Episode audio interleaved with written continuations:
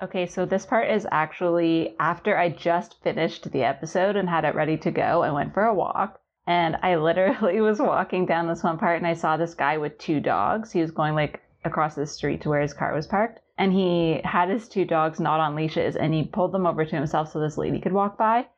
And I was walking up and I was like, oh gosh, what's going to happen here?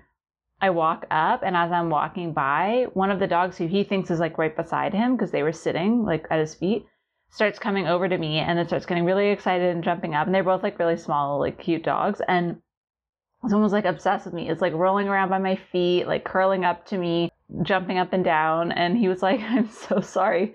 He doesn't do this all the time. He does get excited sometimes. And I told him, I was like, you know, it's funny because like I feel like it's my energy. I don't have dogs, but everyone's dogs are like obsessed with me. And he was like, it must be your energy or something. So then he pulls the dog back over and he's like, sorry about that. And I was like, that's okay. But as I start walking away, the dog starts following me.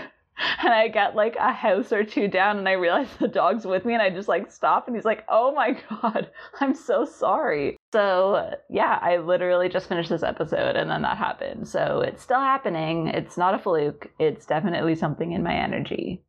Anyways, back to the next part.